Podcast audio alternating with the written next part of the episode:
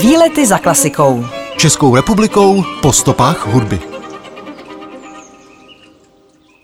Pražská Bertramka je neodmyslitelně spjata s jedním z největších hudebních géniů Wolfgangem Amádem Mozartem, který tu při svých pražských pobytech bydlel u manželů Duškových. V zámečku je Mozartovo muzeum, vybavené stylovým nábytkem v duchu mozartovské doby a památky na Mozarta jako rukopisy, dopisy či tisky. V zahradě je skladatelova bysta od Tomáše Sajdana a kamenný stůl a lavice, kde Mozart komponoval.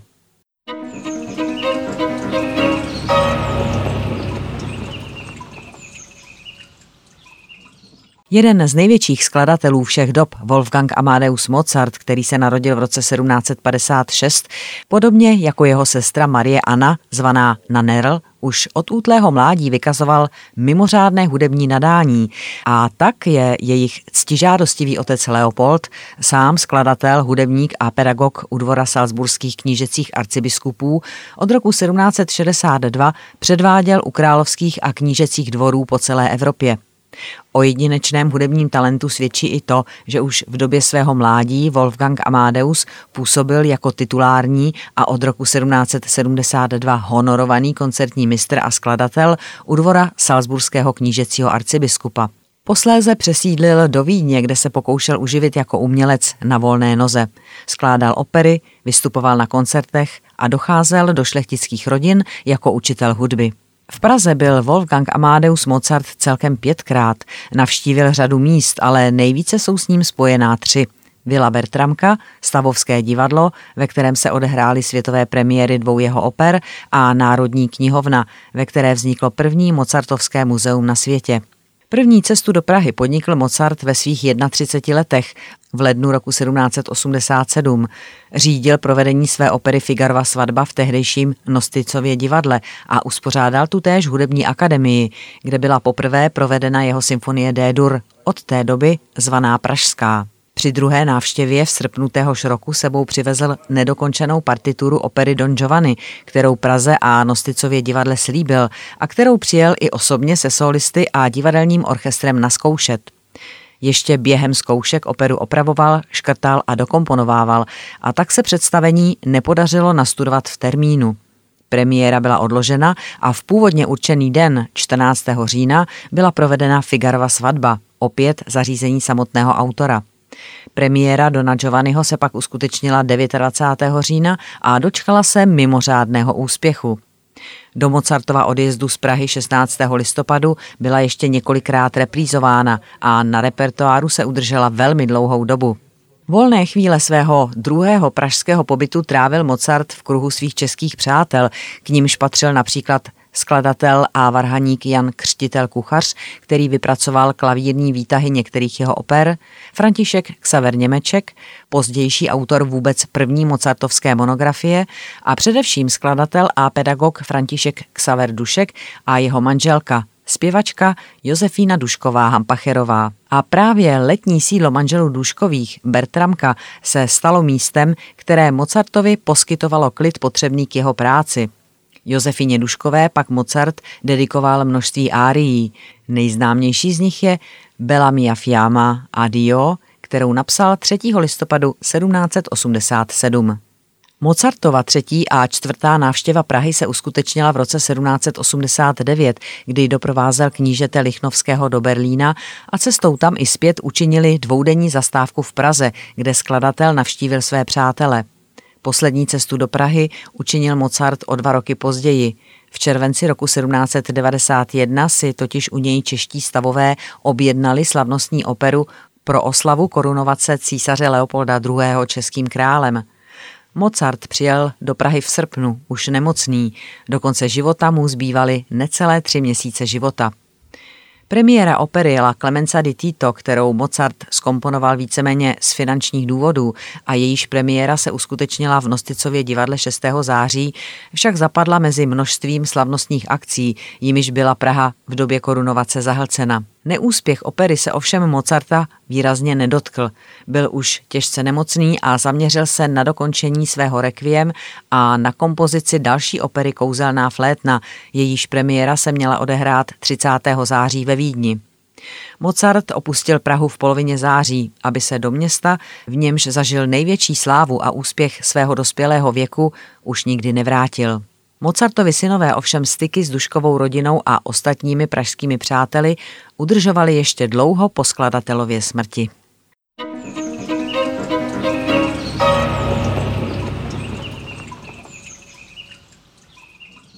K Mozartovým nejznámějším a nejoblíbenějším skladbám patří Malá noční hudba, neboli Serenáda číslo 13 pro smyčcový kvartet a kontrabas G-dur.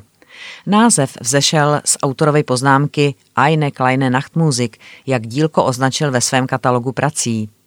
Skladba byla dokončena ve Vídni 10. srpna 1787, v době, kdy Mozart pracoval na druhém dějství své opery Don Giovanni.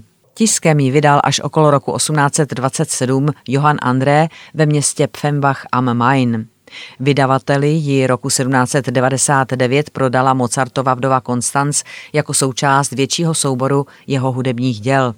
V současnosti je Malá noční hudba jednou z nejpopulárnějších Mozartových skladeb.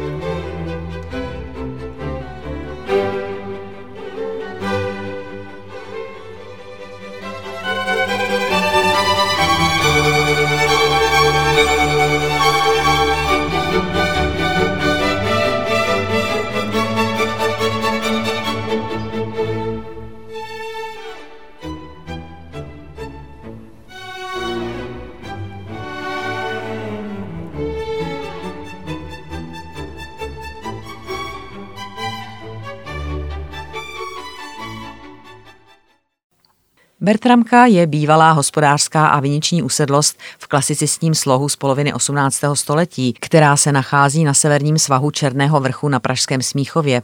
Pojmenována je po jednom ze svých majitelů, Františku z Bertrámu, nebo chcete-li Peltránu, který ji koupil kolem roku 1743 a přestavěl v duchu tehdejších předměstských vil. Dnes slouží částečně jako muzeum, které je věnováno pražskému pobytu hudebního velikána Wolfganga Amadea Mozarta u manželů Duškových.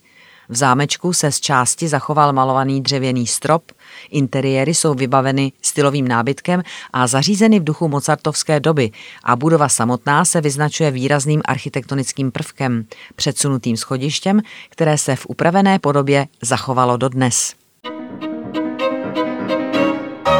Výlety za klasikou.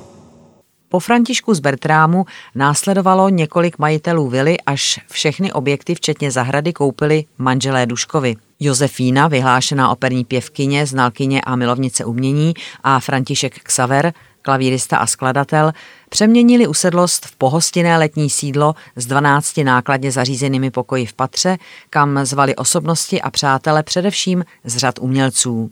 Vilu obklopuje zahrada v novoromantickém stylu s množstvím dřevin, zejména dubů a buků, kamenou lavičkou a stolem, kde Mozart komponoval. V zahradě též stojí teréna s původními malbami z let 1700 až 1780, která slouží jako koncertní síň. Dále pískovcová fontána se sochou Živý pramen od Jana Kodeta z roku 1975 a plastika skladatelova poprsí od Tomáše Sajdana z roku 1876. Po smrti Františka Duška se Josefína dostala do finančních problémů a Bertramku musela prodat. Jedním z majitelů se poté stal Lambert Popelka, který ji koupil v roce 1838 a jako velký ctitel Mozarta zpřístupnil pokoje, které Mozart obýval. Po požáru Bertramky a po smrti Popelkovy vdovy připadla nemovitost jisté Matildě Slivenské, která ji roku 1925 odkázala salzburskému Mozarteu. Po vzniku Československého státu byla Bertramka získána zpět a svěřena Mozartově obci v České republice. Při příležitosti dvoustého výročí Mozartova narození byl objekt v roce 1956 rekonstruován a stal se z něj památník Wolfganga Amadea Mozarta a manželů Duškových. V roce 1986 převzal budovu stát. V následujícím roce prošla rekonstrukcí a 1. prosince roku 2000 tu byla otevřena nová stálá expozice, která vyplňuje obytné patro o sedmi místnostech, ve dvou z nichž Mozart bydlel. Prostory byly uvedeny do původního stavu a vybaveny původním nábytkem. Byly sem soustředěny veškeré památky na Mozarta a manžele Duškovi jako hudební nástroje, rukopisy, dopisy, obrazy, rytiny, tisky a další dokumenty. Na podzim 2009 byla Vila Bertramka vrácena Mozartově obci a v lednu 2019 ji vláda prohlásila národní kulturní památkou. Výlety za klasikou. Českou republikou po stopách hudby.